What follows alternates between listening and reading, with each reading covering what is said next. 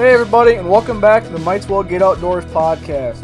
On today's episode, we're going to be talking, well, we're going to be talking about a bunch of different stuff, but we're going to be talking with Pat Moore. Uh, Pat, do you mind, uh, you know, before I start cutting anything or anything off, um, you mind giving a little quick, you know, intro about yourself and what we're going to be talking about today? Yeah, yeah. Thanks for having me on, Jesse. Uh, so, as he said, I'm Pat Moore. I uh, own Black Tree Kennels out of Flagstaff, Arizona. And then I'm also a Forest Service firefighter. I run the Mesa Hot Shots out of the Mesa Ranger District on the Tonto National Forest. Um, I, you know, growing up, I, I grew up typical High Plains kid, chasing, you know, pheasants and sharptails and doves and the occasional sagey, occasional hun uh, out in western Nebraska. But my dad bred German short hair pointers, and so grew up helping him with those. And you know, some of my best chores uh, were, were working with with those dogs, and uh, that grew into late in high school, getting into guiding with some of his clients, and then. Uh, once I went to college, I was I was guiding, and when the fire bug bit me, it got really easy because I spent all summer fighting fire, and then all fall and most of the winter, uh, you know, guiding people on for wild birds there in western Nebraska and eastern Wyoming. So it was it was uh, you know a, a, really good way to to develop my skills with, with dogs and, and with birds. Um, and that evolved into Black Tree Kennels. Black Tree comes from the fact that, I hate to say it, Black Trees on Fire paid for everything in the startup. So uh, that's that's where that comes from, and and uh, it's evolved to where my wife and I now we do weekend training sessions for folks and uh, bring dogs in long term. But the goal is to, to either make finished hunting dogs or finished trial dogs. Sometimes it's a mix of both, but uh, our love has always been with the wild birds uh, and uh, definitely our emphasis. We still do a little bit of guiding, but mostly training. Um, but but getting dogs on wild birds is our passion. Yeah, I mean that's pretty evident, you know. And, and you know, I've been going up for some of your little short-term trainings with, uh, you know, with with Boone, my Labrador, or my what, what was it? What was it going nickname? Um, the Dab Dablador. Dablador. They dabble with this. They dabble with that. we gave him a purpose. He's he's now a Labrador Retriever, not a Dablador. well, I know it's because we, have been going up for I believe about two months. Uh, and that was actually prior to a hunting trip we went on. Uh, you know, just doing those. You know, we just go up pretty much whatever I had time, and I. So, for folks at home, so my my nickname for Boone has always, or not my nickname, but my title for Boone has been he's a retriever in name only. Uh, he's been a pretty good couch dog since we moved to Arizona about three years ago. Um, but you know, two months of just you know on and off, you know, just weekends with with Pat has been. He's a whole different dog. Like like bird wise, I mean, he's you know you watch him first day he couldn't care too less about a bob white, and you know after you know after our most recent hunt, I mean he was on uh, quail, he was on sharp-tailed grouse, he was he's looking promising on pheasants. I mean it's but. Uh, you know, even those little short terms can be very, very beneficial. And I know I've been astounded with it with the difference, but. Um, well, and, and that's one of the real bonuses to that is I sent you home with, with homework. You did most of it, and uh, then came up and we added to it each week.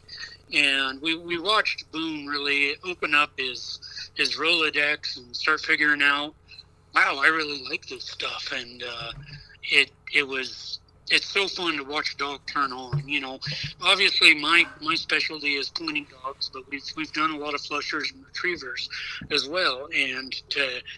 It, it was really fun to take him from couch potato to a lean, mean, uh, sharp-tailed grouse machine, which that's tough for a big dog. You know, that's big country. But uh, and then watching him uh, on the way home get in those pheasants on the CRP was that was to me, that was the pinnacle of so far of our training. I'm not done with him yet, though, Jesse. Oh no! I mean, uh, between trainings, and he's got a lot of a lot of Gambel's country to cover this this fall. No, he's he's Boone's a good boy, uh, you know, and and his owner's okay too. But it's it's uh, uh it's, don't it, Don't let Pat fool you. His owner's a prick. he's he's a lot of fun to uh, to be with, but uh, no. Um, but what it was was, you know, we're using the pigeons, we're using the quail to get dogs ready for that first contact with wild birds. Don't get me wrong. I will never say that pen raised birds are the, the same as wild birds. They are a training tool, and you can train dogs on wild birds, but it's it's a lot more haphazard and so building that foundation on the pen raised birds and the pigeons allows you to get a foundation under the dog before you you go out. And that, even on wild birds, we're still training that first season or even two in the field. You know, they don't get it all at once to, to really get good at it. But uh, it was it's it's a very handy tool to be able to go out, plant some birds, set up the situation to help the dog have success, or even to help the dog fail if that's what's necessary um, for a learning moment. But but your learning is so much more controllable then, and then we go with the uncontrolled learning on the wild birds once that that foundation is in place. Right, exactly, and that's and that's actually you said the word I was going to use is that that controllability is you know, especially with a young dog or a new dog, doesn't have to be a young dog. Um, we'll call them adult onset hunter dogs. but uh, you know, definitely can definitely um, you know, they can start putting two and two together, kind of what you're looking for and what they need to look for or smell for rather. Uh, you know, to, to pull apart an environment. You know, because you know it's especially here in Arizona. You know, it's uh, I mean, any place you go, I mean, you're gonna have antelope smells, deer smells, elk smells, passerine bird smells, and then you're gonna have game birds, and then you know they got to use their their nose as their eyes and you know kind of pick it apart. And but having that control ability to introduce what you're looking for is it's it's vital, really. Yeah, and how to react to those upland bird sense. and then you know, and, and the waterfowl is its own challenge, but but in some ways it's easier to control because if it doesn't hit the water, dog's not going for it really. So, um, but it's it's it's fun. I mean, I, I I love getting to see a dog turn it on. Boone and uh, some of the other dogs that we've been working with this summer have been just a joy to watch turn on. So uh, that and the fun thing is, all of them got to go on this hunt you've been talking about up in Nebraska. Um, you call it a hunt, I call it a training session but uh, it and it is that we did some hunting um, with my. We started with my broke dogs, but uh, and uh, I know here later in the podcast we're going to talk about dog care in the field, especially coming into a very hot start of the Arizona desert quail season. But um, on day two, while we were just uh, kind of prospecting for quail, or sorry, grouse in some of my likely areas up in northwest Nebraska. Um, my most experienced dog, Nick, and and Jesse, you were there for this. Correct me if I'm wrong, but he went in and basically got got hit by a prairie rattler, and the dog is has been snake broke. He's scared to death of rattlesnakes just because of the snake breaking process. So it shows you that you that's not foolproof. But he got hit in the sheath of his penis, which was would cause us some issues because we thought he got hit, but we checked all the likely areas, side of the face, nose, chest, front legs, and we couldn't find anything, which kind of delayed his care a little bit until the swelling started. But we immediately, I would say within five minutes, knew something was up because here this hard charging trial slash hunting dog was suddenly just kind of dawdling along, and then he started to wobble and came over and wouldn't drink. And it was pretty warm that day. It was what mid 80s. Yeah. And uh, and uh, we knew something was up, so I carried him as long as he would let me, but he's a pretty tough little bastard and started kicking me a little bit. So we let him walk about the last 200 yards of the truck, but he started to seem to come out of it. And so I was like, maybe, maybe it was just heat. And he started drinking water, but then the swelling came on, and it was time to get him to the vet and got him in. And, and uh, we'll go into the care and and some new products and some thoughts that um, and some questions I have uh, about how we deal with it. But it, I will say this: it's it's a scary thing because it's the one thing that your med kit truly doesn't matter how. You know, I'm a former human EMT. Got all the skills with sticking lines and stapling and suturing and all of that because I'm a fireman. But um, I didn't have anything really other than drive really fast and get him to the vet as my as my fallback on that. So that's it, it was a little scary, but we we uh, we got him to the vet, and then the rest of the the guys with their dogs we'd been training got into camp that afternoon, and so we left him at the vet, and he he got treatment, and then went down and spent the week with my parents. But uh, we started getting into birds. I think the next day with uh, Smokey, my other broke dog that we brought up for uh, teaching, um, mostly showing range and what to do. And it was it was tough. Birds were hit or miss, but at the same time, we were getting those bird contacts and getting some young dogs on point. Um, making those bird contacts. I don't want to say all on point because we did get Boone into birds too, and he certainly does point. But uh, I don't know. It, it was. It, it's Jesse called. I want to go back to this. Jesse called it a hunting trip. For me, it's it's all about introducing young dogs that we've had in training to wild birds. One, it's wild birds, sharp-tailed grouse, occasional huns. Two, it's big country, and I don't know unless you've been on the high plains or grew up in in wide open country. You know, Arizona feels tight to me, even though you can still see the horizon forever. Um, it's just not the same as being in big grassland, high plains, or or, or or natural prairie country. And so, getting the dogs out and letting them, you know, get out of the get out of the range where we've been controlling them, we've been handling them. They're going to be out where they've got to make some decisions and you see right away whether they're going to work with you or they're going to do their own thing. You need to do some make some changes in, in the handling. But it, it's really cool. When you see a dog get out there and start learning to use that ever-present big wind on huge country that instead of quartering you know, 50 yards back and forth, 75 yards out in front of you, they're making a half mile cast on a crosswind and diving in on the scent. And that's, you know, I think the value.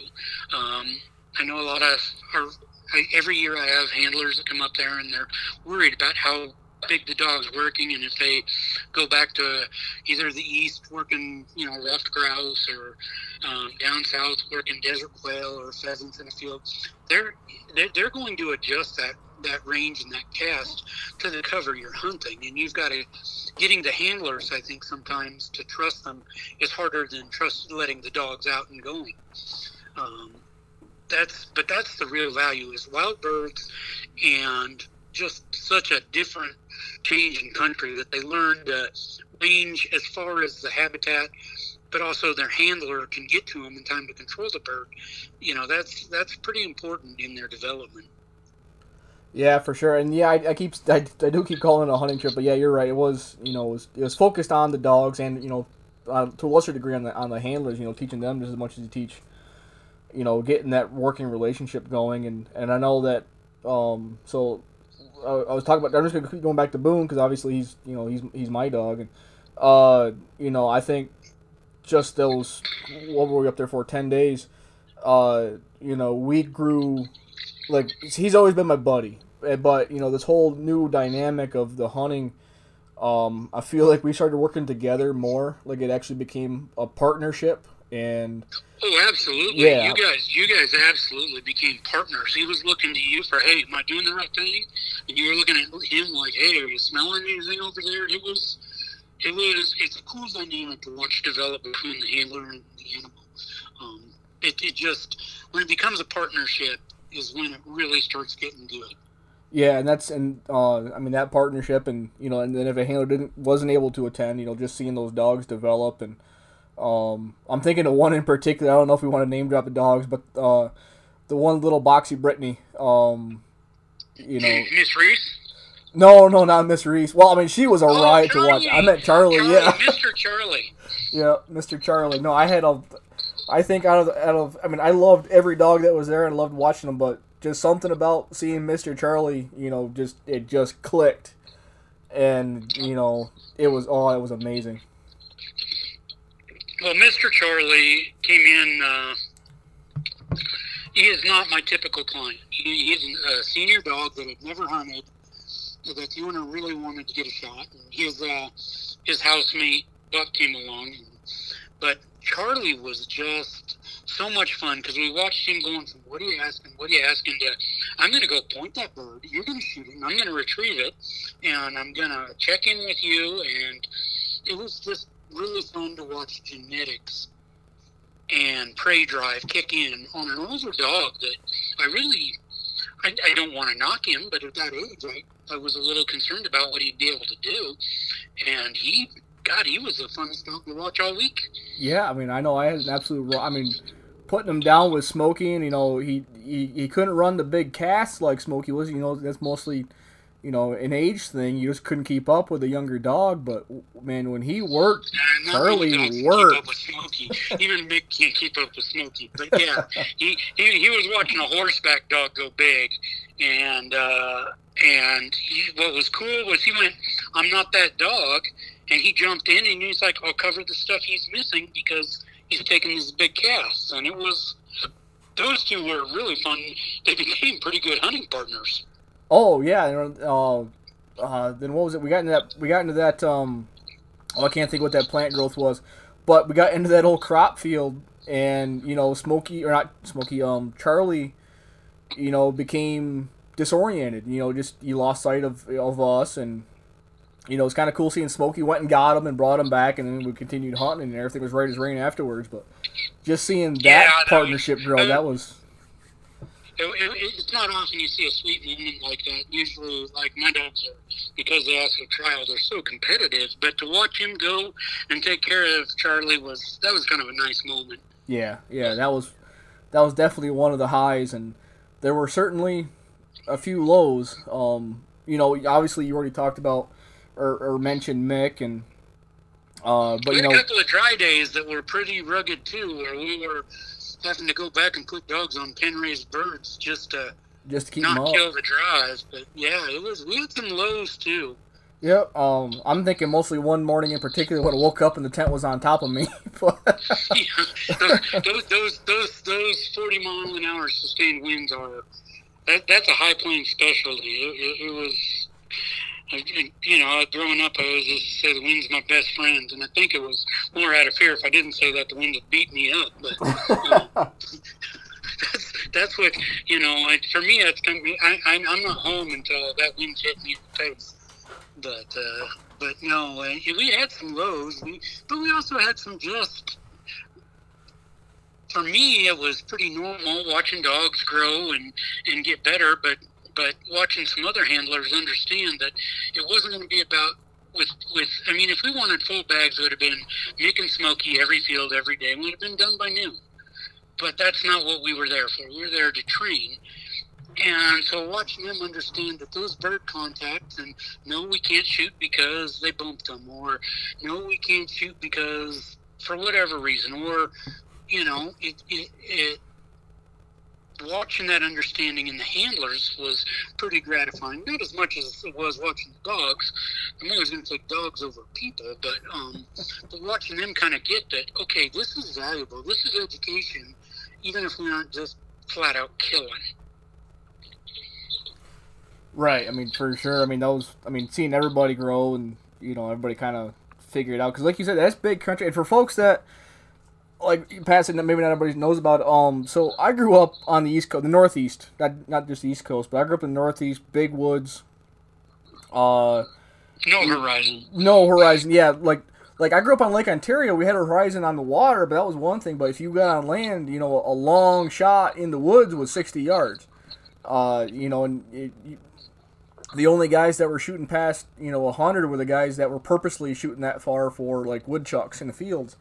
And then you know coming to Arizona, and you know you can see a long ways here, but when you actually get into a hunting environment, uh, unless you you know have a rifle that's dialed in, I mean you're still shooting down the brush country, and, or if you're way up, you know maybe up like Seligman or you know up by you know get west of Tucson, you get up in the in the, the open country, you know you can see a long ways, but that's what I was used to. But going to Nebraska and seeing true big country was still makes you take a step back, saying we're gonna go where because it just keeps going. And well, and, and, and yeah, it, it's. I mean, every rifle is zeroed at 300 plus in Nebraska, just because you, you saw it. Unless you want to belly crawl through grass, you know, for half mile, it's it's and prickly pear, a lot oh. of prickly pear up there.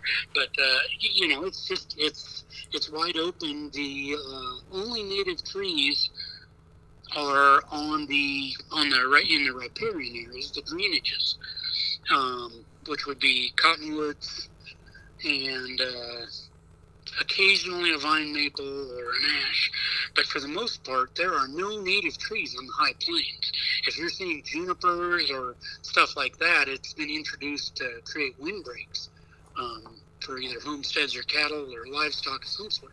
So to see an, a true ocean of grass is pretty pretty awesome. I, I, I you know, I'm, I don't want to advertise Nebraska too much because it's my home state and haven't screwed it up yet. But uh, I I do love it up there.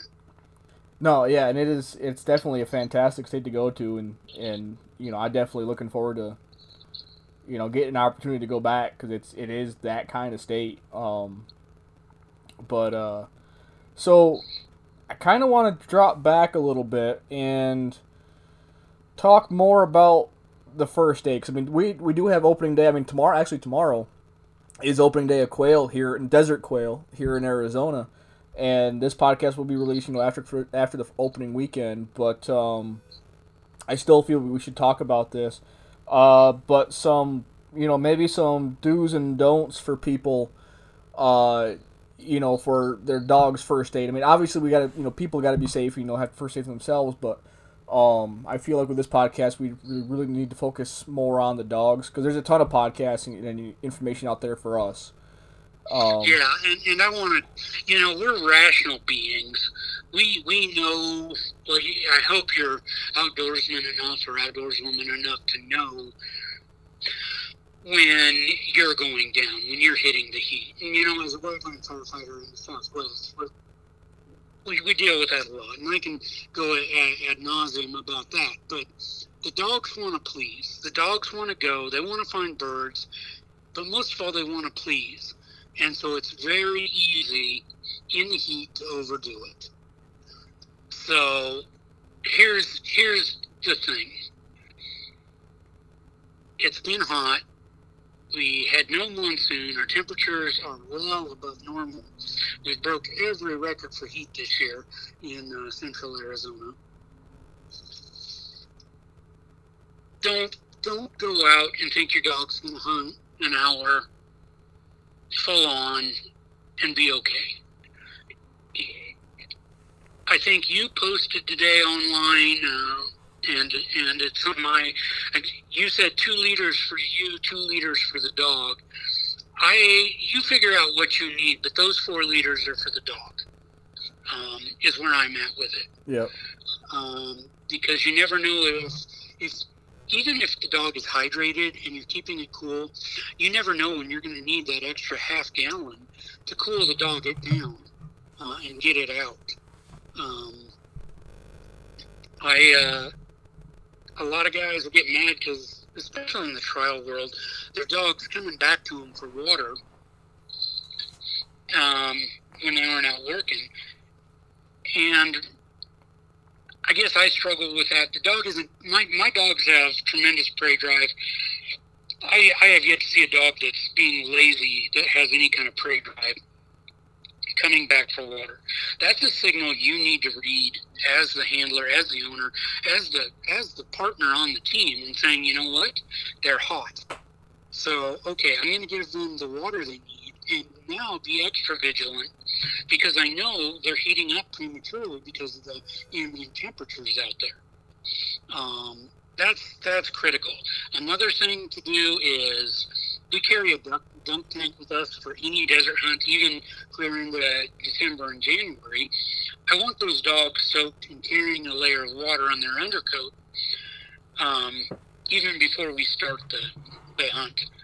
You know, I, I want I want to have them in the best position for success and healthy, happy hunting as possible. So we'll get in, get them in that tank, roll them, make sure we got them 360, get their chest wet, their back wet, their throat wet, and if you can, get their head wet. That evaporation is invaluable in managing their heat. The other thing I see folks doing, and this is a tough one, the desert's hard on dogs' feet. And if you've got to boot them, that's going to cut your time in a quarter you by three quarters because they do so much of their cooling through their pads. Um, I would say the better thing to do is use that off season to toughen their feet, have them have their pads conditioned for those rough, spiny, thorny, rocky conditions um, versus booting them up. Booting them, their their, their feet are going to be fine, but you got to know it's going to shorten their time in the field because they aren't all that's left then is panting and if you soak them evaporation to cool them. But the pads are really important in the cooling process for a dog so i am not a big fan in hot conditions of pads. Now where i am a fan of it is sub-zero conditions like you'll get up north. That's not really an arizona concern but you know even the most hardened pad struggles in sub-zero conditions on snow and ice yeah, for sure. I mean, I know that's one with Boone is um. Well, don't really get him out when it's that cold. Not that it gets that cold here, but when we were back east, you know, once you, I mean, once it gets below a certain temp, you know, the dog, you know, it's pretty much he stays in the yard or helps snow blow the driveway kind of thing. Um, you're not going to be running them for for late season grouse when it's 20 below zero. Um, you know, that's well, ruffed grouse. birds then too. What's that? It's unfair to the birds then too, yeah, man. Yeah, that's there, there's you got to give the birds a day off. You know, it's it's tough. But uh, in terms of heat's the biggest killer for humans and animals in the desert. It just is, and you got to be. I don't care if your hunt ends early. I, I, I may sound like a jerk, but I don't care if you've got your limit. If your dog's telling you he's done, he's done. And uh, you know, anybody who isn't watching their dog and staying on top of it you're, you're going to end up with heartache. Yeah, for sure. I mean, I think that's what needs to be said no matter what. I mean, whether you, I mean, I don't think you sound like a jerk. It's just that's just the way it is. Um, you know, folks don't want to hear it. They don't want to hear it. But, uh, um, but yeah, definitely got. Cause I mean, he's your partner. He or she is your partner, and you got to make sure you look out for them. And, um, so, so talk about snakes? Yeah, let's. I was gonna say let's go to either snakes or first aid next. Let's let's talk uh, general first aid if you don't mind. Yeah. I'm at a little bit of an advantage because I grew up the son of a trauma nurse and uh, was an EMT and expired, but it's all still there. So my med kit's pretty expensive. I, I carry a IV kit to cool the dog. I have staples. I have sutures, but the biggest thing is have the means to doctor a foot because they're going to blow pads, and by blow pads I mean they're going to they're going to that cornified hard layer on top is going to peel off at some point on every dog that hunts more than 30 days a year. It just it happens. Uh, no matter how much you toughen their feet, they're gonna get foot sore. Um, some of that so our dogs, we toughen their feet. Their kennels, they are not on concrete. They are on lava rock in there, uh, in their kennels. And it's not to be a jerk, but it's to continually abrade those feet as well as running them on the malapai and all the crap that Arizona has to offer to continually toughen those feet. So you can't you can't under underestimate the effectiveness of of your off season conditioning um, from a fitness standpoint and foot conditioning. Um, that makes the dog so much better to deal with heat and and the conditions.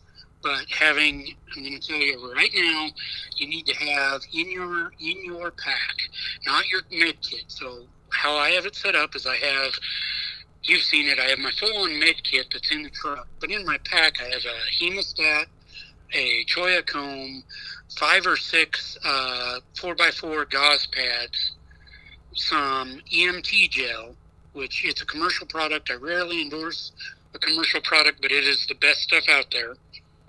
And then vet wrap, and that will get you nine times out of ten out of uh, out of problem, at least good enough to get you back to the truck for a first aid issue, a cut. You know, uh, a lot of times we're seeing dogs duck under barbed wire and slice slice a back or run through a stub and puncture a chest or, or rip open a chest. You know, that's that's normal stuff. That your, your concern is stop the bleeding, compress it with the vet wrap, and get them to a vet, somebody who knows how to do sutures or staples, and clean out. Well, first of all, clean out the wound and then get it sealed up. Um, we have some of that ability with our full-on med kit, but you know most hunters aren't going to have that, and wouldn't want them to. The biggest thing is control the bleeding and provide that compression to the wound. The other thing is have a cooler of ice. It's great for keeping birds from spoiling in this desert heat, but the bigger thing is if the dog gets hot, use that vet wrap to, in Ziploc bags to put cold compresses along their thoracic, their, their chest, and their groin, and hold it in place to get them cooled down. Um, some of the other, but the, the EMT gel is really amazing for anything that isn't going to require sutures. You smear it on the cut. It has an antiseptic quality as well as it's made of collagen, so the body automatically starts using its ingredients to create new cells over the wound. Um, so first aid, those are my things. Um, and it can get more advanced. We, you know, we have knockout drugs for pre-quilling and we have like I said, the, the sutures and the staples. But if if it's close enough, I'd much rather have a, a, a doctor of veterinary sciences do that than me. I'm, I'm, I'm not bad, but I sure as hell ain't great. Whereas those folks are, that's that's the, the vets are amazing people, and I trust them a lot more than I trust myself.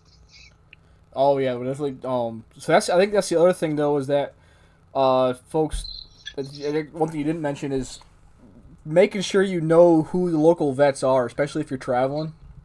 Yeah, uh, it, hap- it helped that I knew Regina from previous trips to Nebraska. It definitely smoothed things over. She knew what my dogs were about. She knew that they hardworking dogs that they're going to be tough and they could take a hard bolus of of antivenom. So you know it, it it but don't be afraid to do that research. See what the emergency vet clinics are in the area because a lot of times on weekends on a Sunday who's open. You need to know who those emergency vets are in the area, and and have it saved in your phone.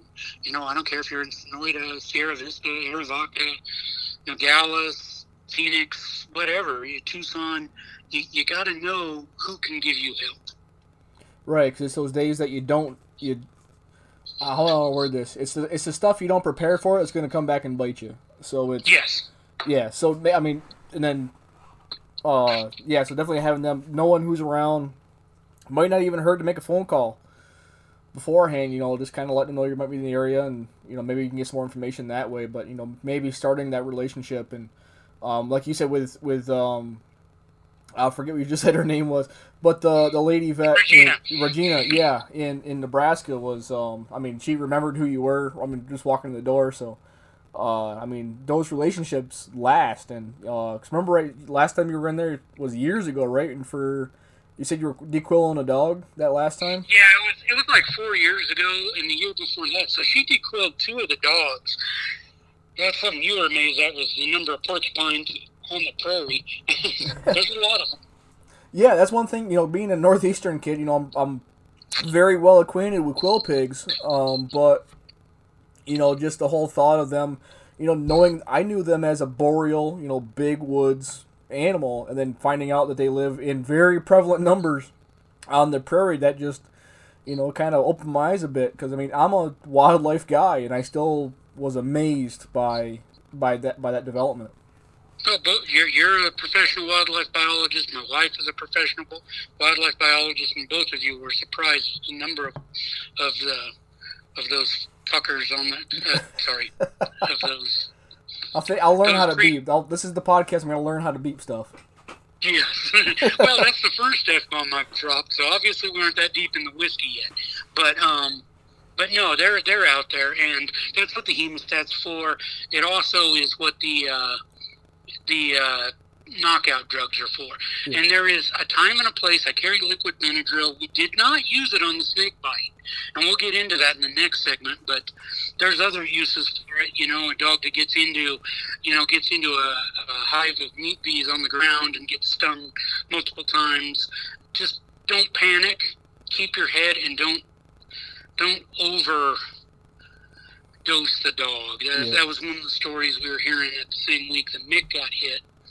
Was that he kind of panicked and gave about three times what he was supposed to for the weight of the dog. But at the same time, now we're hearing that's maybe not the good thing for snake bites. Is this a good time to start talking about snake bites? Yeah, I was just gonna say probably that's probably the best segue we're gonna get for it because that's because that was one thing in in that in that podcast you and I were listening to um, where they referenced that, and I'm not sure if it was because of Benadryl in general or if it was just by the amount that the dog received.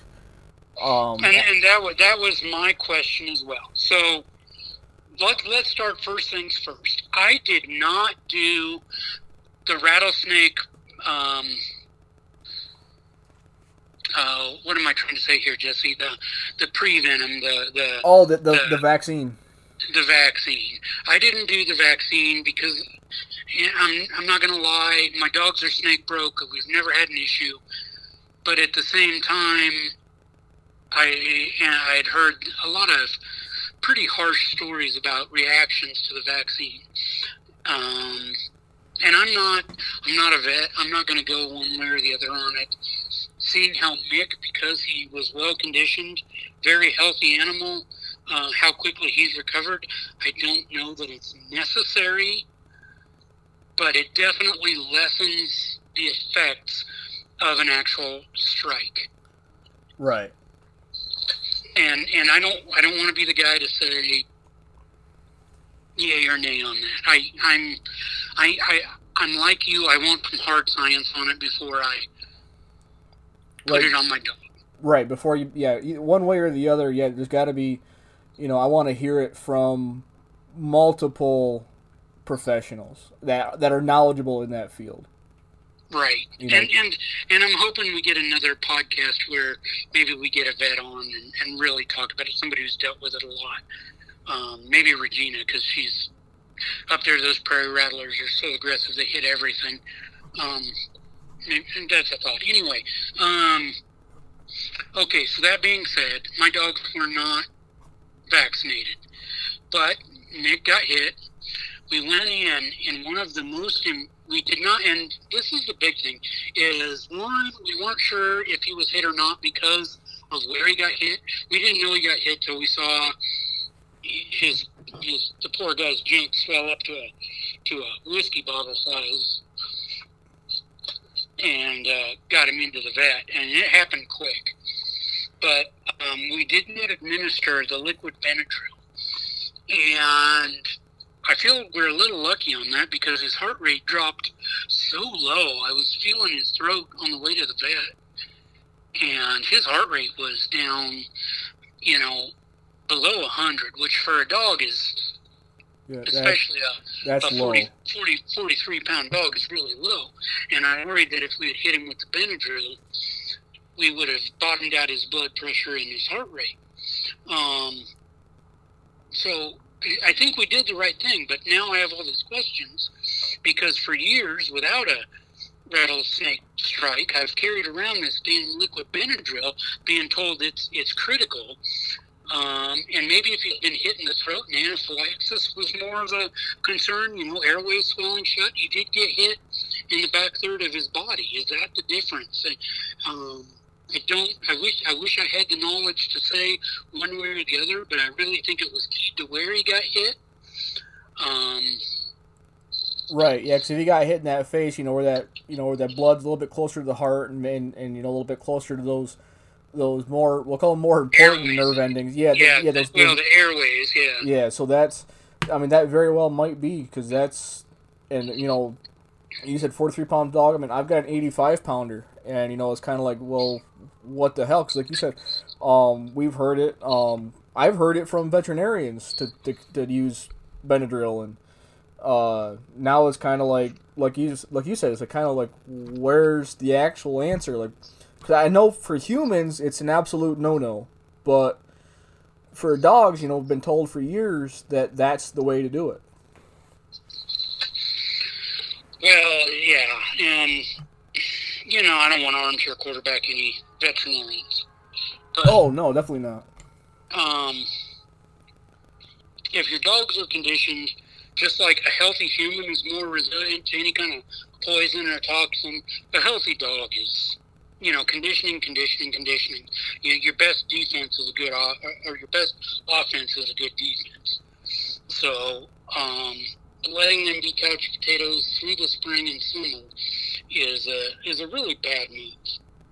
Um, but let's get back to his treatment. yeah So, yeah um, I heard about it. I hadn't seen it. Regi- Dr. Regina just hammered his groin and pelvis area with charcoal drawing cream. And I really believe that was a big mitigator in the severity of his reaction. So what this stuff does, charcoal's a neutralizer, but it also, this cream draws the effect, all the toxins it can out through the pores in, in the affected area. And I won't go anywhere without it. Um, I believe I could see liquid pooling on top of the cream while we were giving him the antivenom. And so while the antivenom was critical, I also think this charcoal draw, drawing cream, and you can find it online, but it is it is amazing for any kind of uh, of uh, inject, you know, any kind of uh, snake injection or scorpion or bug or whatever. It's amazing. I think what what I saw physically coming out through his pores was pretty amazing. yeah yeah I mean I unfortunately I I wasn't there to see it but I know you had said that um uh, Dr. Regina said that that was her uh that's what she said saved her horse when the horse got got hit a, a couple of years prior by by a prairie rattler. Yeah, I mean, obviously you're not going to pick up Nick like we did and carry him uh, if it's a horse. And she was able to get the horse back to the trailer, get it back, and get get the antivenom into it. Um, you know, luckily she's a vet, but her horse has shown no ill effects. And and right now, our, our local vet cleared Nick to go back to competition and hunting. So, I it's anecdotal, but I'm swearing by it. Right. I mean, because it's only been we've been back what approximately two weeks. So the strike happened three weeks ago, and he's already cleared. You know, and and not back up to snuff, but he's already cleared by the vet after three weeks. Yeah, that's right. And then let me give me just a second. Um, I'm going to look up the two different um, antivenoms. Um, basically, there's two kinds of antivenom, and they're both effective. But the one, the, the, the name brand Bio, is way more effective than the other one, and I can't. I'm drawing a blank on the other one, but uh, but if if you do get in, ask for the bio. The bio is it just it's not as hard on the dog. Um, the side effects are a lot less. So so just keep that in mind. Ask for the bio, B I O, um, antivenom.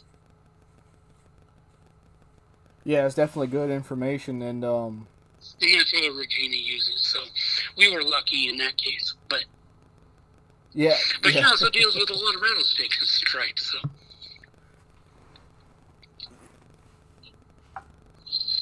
I thought you were gonna keep going with that. Um, no, I'm, okay, uh, because yeah, I mean, not only that, but I mean, I mean, it's Arizona. and we have so many venomous species, and that's and that's I am gonna harp on one thing with that is that just because you said I am a wild professional guy uh, for wildlife is it's venomous, not poisonous. I hear that all the time, and it, I know you haven't said it because I mean, I mean you'll probably get slapped if you say it in your house, but. Yeah. Um, but um, no, if I if I, I don't use the p word, it's always venomous because Right. my wife is. And and and it, you notice I didn't even kill the snake that struck Nick. No, I mean Snake was just doing what snakes do. I mean he was Right. he was minding his own business, and you know it's definitely I wouldn't call it Mick's fault either. But you know he got ran up on by a dog, and he's gonna do what snakes do. well, Um, and bird dogs are going to do what bird dogs do, and you got to know you're going to have some un unsatisfactory encounters. oh, it's gonna happen sooner or later. It's not it's not a when or an if, but when. But uh, Yeah. Um, but I did want to harp on one thing though with here in Arizona is, uh, and I'm not sure how it applies to dogs. I would assume it would because it definitely applies to humans. But having proper snake ID when you go into the vet. Yes. Uh, Yes, if it's Mojave, okay. So basically, you need to be able to distinguish Mojave between all of them. And, and you know this as a as a biologist that that black rattlers, diamondbacks, sidewinders. I don't know what you're hunting if you get hit by a sidewinder, but um, timber rattlers. What you know, we have like what do we have? Pink rattlesnakes. There's more damn venomous snakes Yeah, in Arizona we have seven. a stick at. Yeah, seventeens, seventeen, uh, sixteen rattlers. Uh, Holy cow, that's a lot of that's a lot of venomous snakes. Yeah, That being said, the the biovenom work the bio antivenom works on all of them except the Mojaves. yes. And it's you might go into this as your but one is a neurotoxin and one is a what a hemotoxin. Correct. Yes. Yeah, so hemotoxins attacking the blood, neurotoxins attacking the, the nerves. Um, and I feel like a very bad biologist in that I forget which one is extra. um, but yeah, Mojave. So when you get a, a general antivenom uh, at your vet, it's going to be, uh, you know, try to make it species specific. But here in Arizona, it, I, if I, I hopefully a vet will hear this and tune in um, and, and get back to me. But most of them are going to be derived from a diamondback, uh, because it's they're more prevalent and they're they're uh They're in and- the uplands as well. yeah, and they're in the uplands and and it works on all the other species except for Mojaves. Um, Yes. But that's where you know having that proper identification that comes down to the the color, the the shape of the diamonds, and the number of squ- scales in between the eyes are kind of the the only ways. And if you get close enough to tell the the eyes, you'll you'll definitely know which one it is. Um, but I'll definitely recommend Well, I it. think I, I think you made the comment that the prairie rattler Mick hit by is probably a subspecies of the diamondback. They're they just look like mini diamondbacks. So Yeah, I believe they are. I think it's just a northern, you know, a more colder climate acclimated. Um, because I mean, they come down into Arizona, you know, with our with northern Arizona, the Hopi rattler.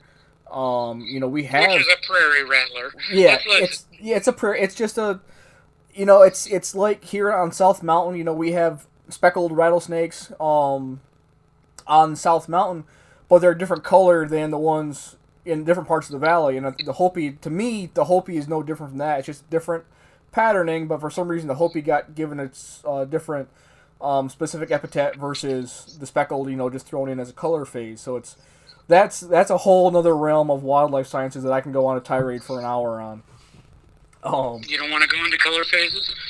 I don't want to go into the whole specific epithet because sometimes it just doesn't make sense whatsoever.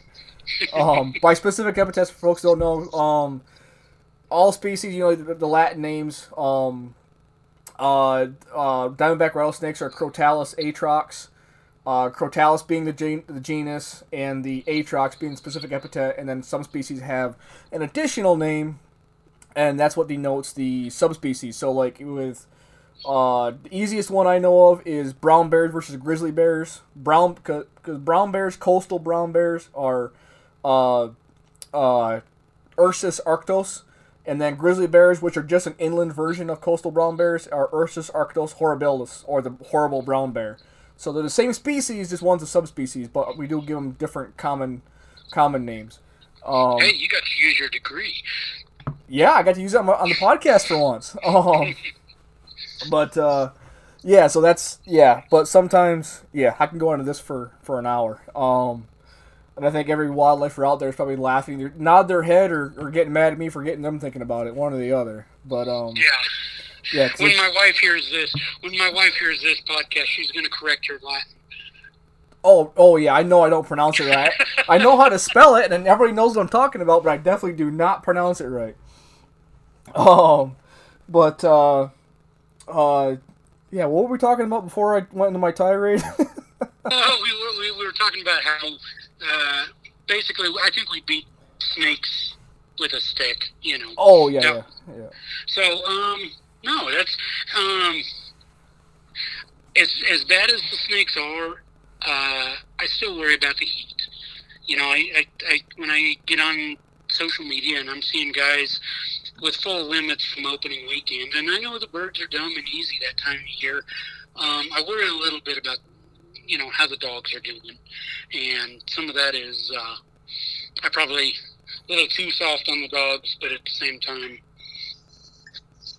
they're what makes a lot of the harvesting so much more. I mean, th- that's why I'm out there is for the dogs.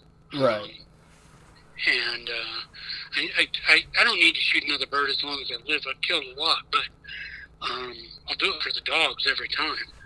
Um, Right, they earned it.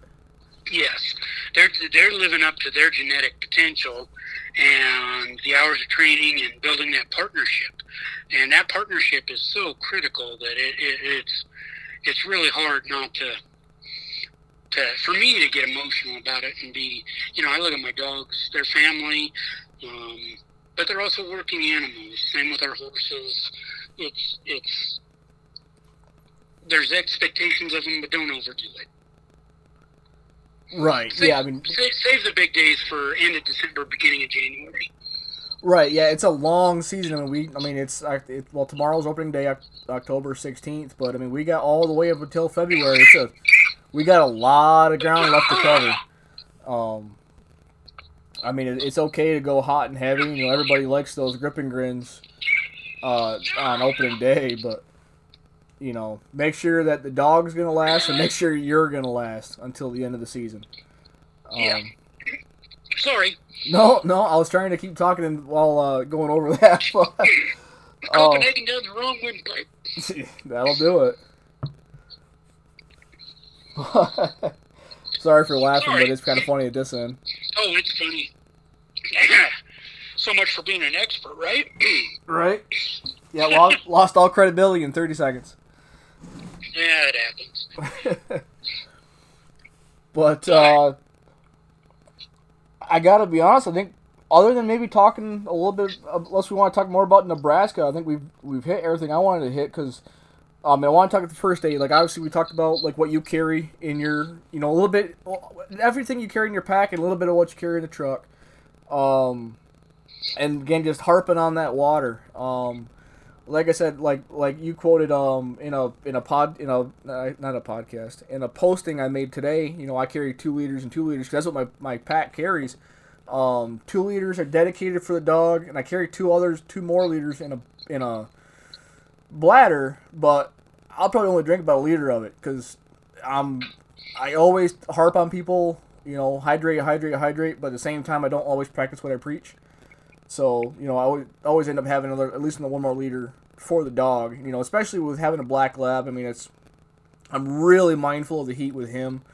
Uh, like he won't hunt until next month probably, and then that's all totally gonna be totally dependent on what this weather actually does. Because like you said, we're breaking record after record with heat and long and long longevity of the heat, and um, you know, I want to be mindful of him and you know keep him safe, and at the same time, I'd like to enjoy my season, but um, I definitely want to keep him, you know, keep him in the black and and uh, and going all the way to the end, and you know, make sure he's good for seasons to come. No, absolutely. I mean, we, we put in all the work, and they put in all the work. Let's not let's not damage them. That just just doing the work is it's a lot like my hot shots. You know, we, we train the hell out of them so that they can absorb those nicks and cuts and knocks and bangs and the high temps. But they're going to hit a limit, and and just really be sensitive to that. Uh, no one day of hunting is worth wrecking the rest of the of a dog's hunting career. Uh, it's it's you can be having a great day, but when the dog is wobbling, bringing you the bird back, man, you you, you push too far. Yeah, yeah. Get to the truck. Yeah, it's it's if, if you hit that level, you you know you're you're into an emergency already. Um, you need to at that point it's it's ice and vet time. But but be you know hopefully you know your dog well enough that you're not hitting that level. Um, I'm fortunate; I have multiple dogs to run, so it's I alternate them, uh, and uh, I put a block of ice in five five pound block of ice in each kennel on those desert days that they believe it or not they just curl up on it and kind of recover and get their temp down and feel good and they're a little shivery when I bring them out to the next run. So Yeah. Yeah, cause it's kind of funny. Um, not funny, but uh, like I said, I like I, I got um Boone, you know, the the big black lab, and uh, then I'll be hunting with those with the Brittany's, and you'll be watching Smokey, and you know you're good. I mean, the temperature's fine, it's windy, and then you'll watch him, you'll come get a drink and stretch right out, and he's letting that heat dump from his groin and from his from his armpits and or you know front leg um, pockets and you know oh, and he hates it when I spray him, but he needs it, you know. Right. Yeah, but it's it just um and that's when it was I mean it was 65 70 degrees and these dogs are still getting hot. I mean just imagine what they're doing you know when it's 85 90 um and hopefully you're not running this lot but if it's even hotter than that. Um you know noontime we're still hitting 100 with some regularity here in Arizona. So although it sounds like that's going to be over with but in the next week or so. It sounds like we're, we're going to be dropping into the the high 80s, low 90s for the foreseeable. So that's gonna hopefully be a mark of a better season to come. Well, and, and we have uh, near record hatch of Gambel's. It's it's going to be hard to hold off, but Yeah. but I'm with you. I'm probably going to hold off a bit, just or at least stay, you know, along the rim or above the rim uh, until temperatures drop. But but it's going to be hard just because the Gambel's population and the Scaly population had a tremendous winter. Um, I'm afraid our Mearns is going to be very hit or miss. But uh, I don't know. I'm I'm excited. Uh, I know you and I will be getting out some this year, but uh, but uh, just if I can emphasize one thing to your listeners, it's it's man, really watch those dogs and if, if you're sweating and tired, think about what that dog's going through because he's been working, he or she's been working way harder than you have been. So we, here, here's when we're hunting pheasants, we figure the dogs are covering six miles to every uh, one of our one miles.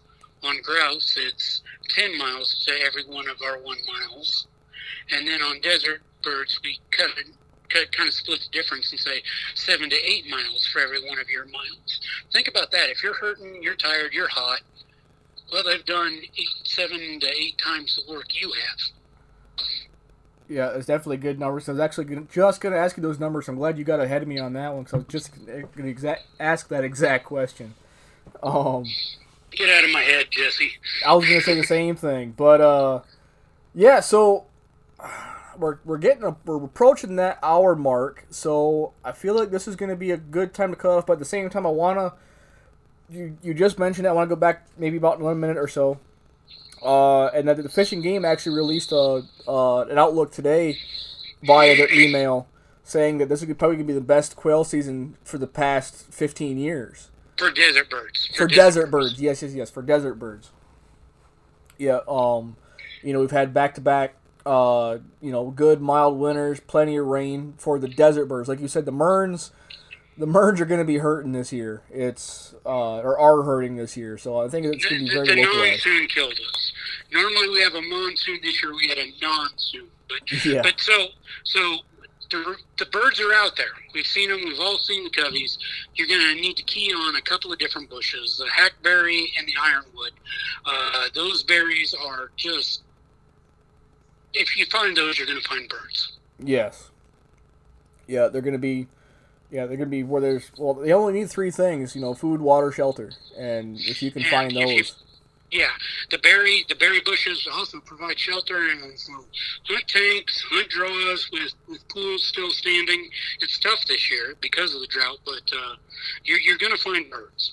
Um, and then don't get mad at your dogs; these are running bastards. yes, yeah, these are definitely a running little bird. I mean, that's you know, especially coming from ruffed grouse and, and woodcock country, the hunting Gambel's, man, it's uh, if if you're new to the state, um, which a lot of folks are, it seems like I'm always talking to somebody that's got you know, it's here even newer than I am.